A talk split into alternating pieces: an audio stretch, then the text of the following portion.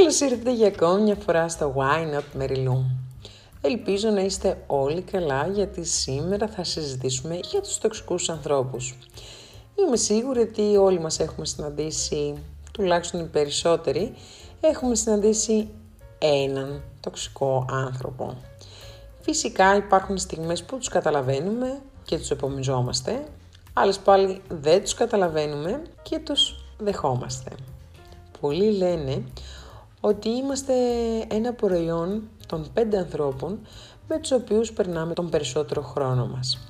Εάν επιτρέψεις έστω και σε έναν από αυτούς να είναι τοξικός, τότε πολύ σύντομα θα καταλάβεις πόσο εύκολα αυτός ή αυτή μπορεί να σε κρατήσει πίσω. Τους τοξικούς ανθρώπους τους καταλαβαίνεις συνήθως από τη βαριά και αρνητική ενέργεια. Λειτουργούν κάπως σαν την πόχα. Όταν περάσει το σκουπιδιάρικο, η δυσοσμία είναι στο Θεό. Παρ' όλα αυτά, όταν θα φύγει, η δυσοσμία για κάποια λεπτά παραμένει. Κάπως έτσι είναι και οι τοξικοί άνθρωποι. Όταν έρθουν στον χώρο σου, ο χώρος γεμίζει αρνητικότητα. Και φεύγοντας συνεχίζεις και έχεις αρνητικότητα. Αυτοί είναι οι τοξικοί άνθρωποι. Βέβαια, οι τοξικοί άνθρωποι συνήθως χρησιμοποιούν το προσωπείο της αλήθειας για να σε επηρεάσουν και για να σου δείξουν πόσο σωστή είναι. Κάπου εκεί μπερδεύουμε τον τοξικό με τον ειλικρινή. Αυτός που πραγματικά ενδιαφέρεται για σένα θα σου πει την αλήθεια, αλλά θα σου αποκρύψει ένα 10% που συνήθως αυτό το 10% θα σε πληγώσει. Δεν στο αποκρύπτει επειδή σε ζηλεύει ή επειδή δεν θέλει να σου το πει. Δεν θέλει απλά να σε πληγώσει. Δεν θέλει να σου πει κάτι που θα σε ρίξει ψυχολογικά. Αυτοί είναι οι άνθρωποι που πραγματικά νοιάζονται για μας. Δεν τους ενδιαφέρει να σου πούν όλη την αλήθεια. Γιατί απλά σε ξέρουν και ξέρουν ότι θα επηρεαστείς ψυχολογικά. Σε αντίθετη περίπτωση, ο τοξικός φίλος ή συγγενής θα σου πει πάντα την αλήθεια. Θα σου πει πάντα αυτό που σκέφτεται. Δεν τον ενδιαφέρει αν πληγωθείς. Όχι, όχι, όχι, δεν τον ενδιαφέρει. Αλλά όχι επειδή ότι θέλει το κακό σου. Όχι. Θέλει μόνο το καλό σου. Το κάνει για, το, για τη δική σου ευτυχία. Για να μάθεις μέσα από αυτό. Φυσικά και δεν είναι σωστό να λέμε στο 100% την αλήθεια. Το να πληγωθεί ένας άνθρωπος, καλύτερα να κρύψεις τη μισή αλήθεια. Δεν υπάρχει λόγος να λες ψέματα με την ιδέα ότι έτσι δεν πληγώνεται. Για μένα είναι χειρότερο. Και εννοείται ότι το μεγαλύτερο προτέρημα στον τοξικό άνθρωπο είναι να σου κόβει τα φτερά. Για το δικό σου καλό πάντα εννοείται. Ψάχνει την πρώτη ευκαιρία. Μπορώ να σου πω ότι καραδοκεί για αυτή την ευκαιρία να σου κόψει τα φτερά αντλεί μια ευχαρίστηση από αυτό. Δεν μπορώ να καταλάβω το λόγο, αλλά τέλος πάντων. Εννοείται ότι οι περισσότεροι τοξικοί άνθρωποι έχουν σύνδρομο κατεδραιότητα. Δηλαδή, δεν δέχονται να υπάρχει κάτι καλύτερο από αυτούς.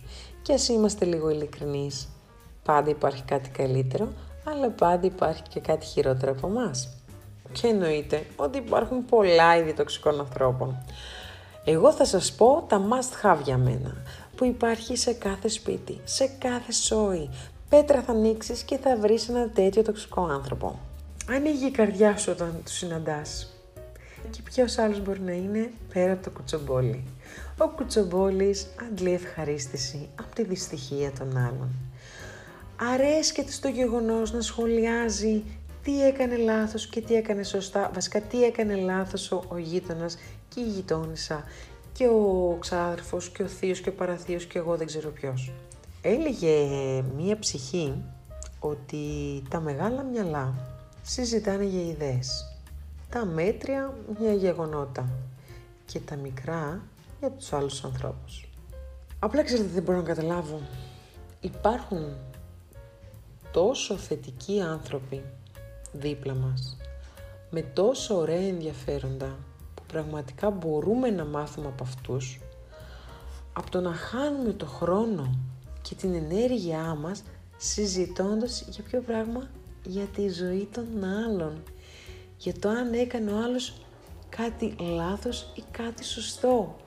Και εδώ αντιλαμβάνεσαι ότι δεν έχει ουσία η δική του η ζωή και ασχολείται με τη ζωή των άλλων. Ξεπεσμός. Η επόμενη προσωπικότητα είναι η λεγόμενη δίβα, δηλαδή ο εγωκεντρικός τοξικός άνθρωπος. Πώς καταλαβαίνεις ότι έχεις δίπλα σου ένα τέτοιον άνθρωπο; Όταν είσαι μαζί του και αισθάνεσαι μόνος. Τι εννοώ; Κάνεις διάλογο, καταλήγεις σε μονόλογο. Θες να του πεις μια ιστορία δική σου και ξαφνικά έχει να σου εξιστορήσει και αυτός κάτι παρόμοιο. Εννοείται ότι δεν τον ενδιαφέρει να σε ακούσει. Όχι, όχι, όχι, όχι. Τον ενδιαφέρει απλά να σου πει τη δική του ιστορία. Να σου πει τι παρόμοιο του συνέβη. Συνήθως αυτούς τους ανθρώπους να θα πεις Ρε, εσύ ξέρεις τι μου συνέβη σήμερα. Αυτοί αντί να σε ρωτήσουν τι έγινε, για πες, θα σου πούνε Ρε, εμένα ξέρεις τι συνέβη σήμερα. Δεν μπαίνουν καν στη διαδικασία να σε ακούσουν. Όχι, όχι, όχι. Για αυτούς είσαι απλά ένα εργαλείο να τους βοηθήσεις να χτίσουν την αυτοπεποίθησή τους. Γιατί αυτοί οι άνθρωποι δεν έχουν αυτοπεποίθηση.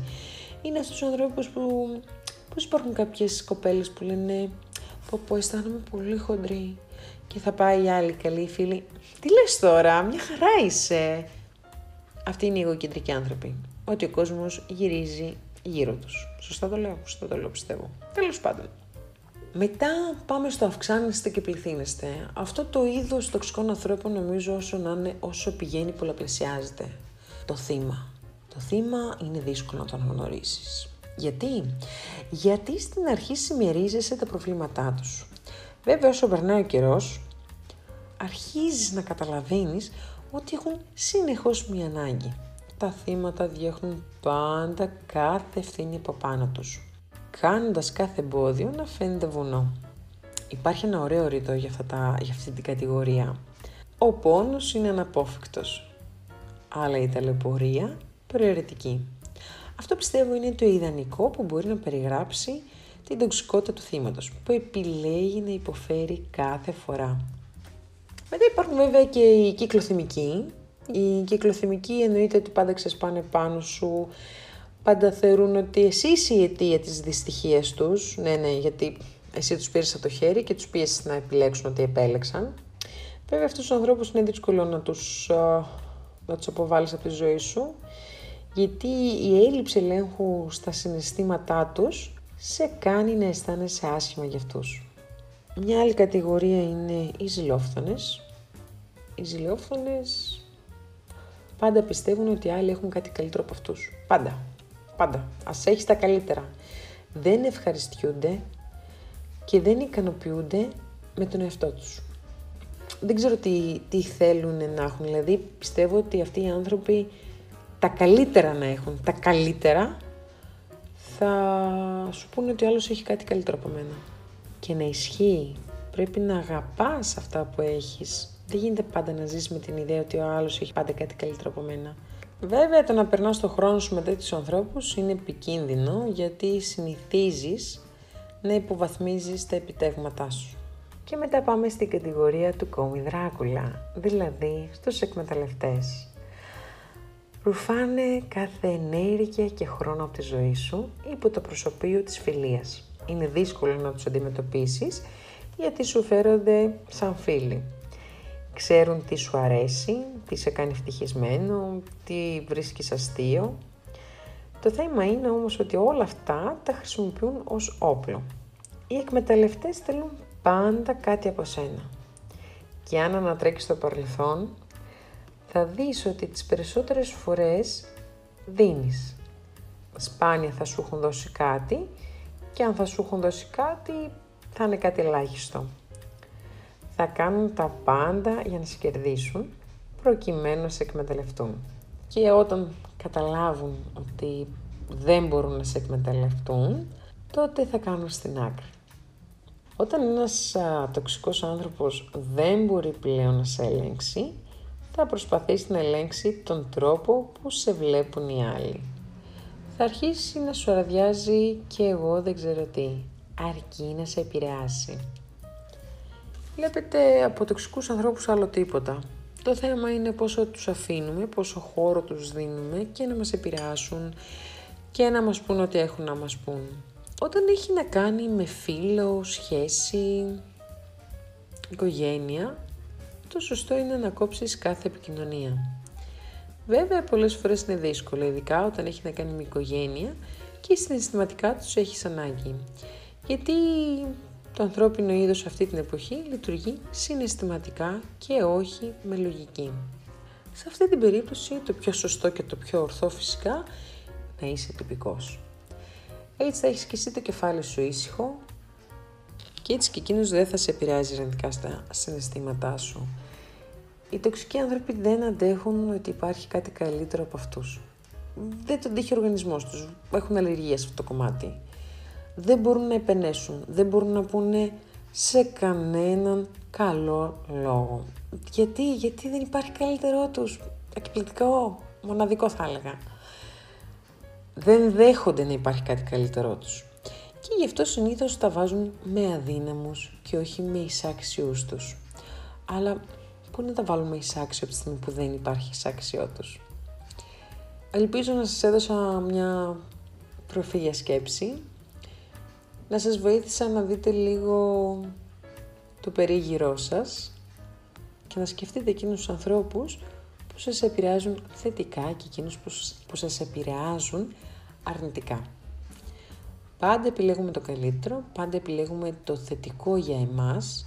Δεν υπάρχει λόγος να λυπάστε κάποιον, γιατί είμαστε ό,τι τρώμε και ό,τι επιλέγουμε. Και να σου πω κάτι, αν δεν σεβαστείς εσύ τον εαυτό σου, μη περιμένεις να σε σεβαστούν οι άλλοι. Είσαι κάτι πολύ ανώτερο από αυτό που σου παρουσιάζουν. Έχεις βούληση. Χρησιμοποίησέ την για δικό σου καλό. Και κάπου εδώ φτάσαμε στο τέλος. Η τοξικότητα είναι ένα πάρα πολύ μεγάλο κομμάτι και πάρα πολύ μεγάλο κεφάλαιο. Εγώ σας παρέθεσα ένα πολύ μικρό κομμάτι. Εννοείται ότι υπάρχουν πολλά είδη τοξικών ανθρώπων. Εγώ σας είπα τα must have για εμένα. Ελπίζω μέχρι την επόμενη φορά να είστε καλά. Φιλιά πολλά!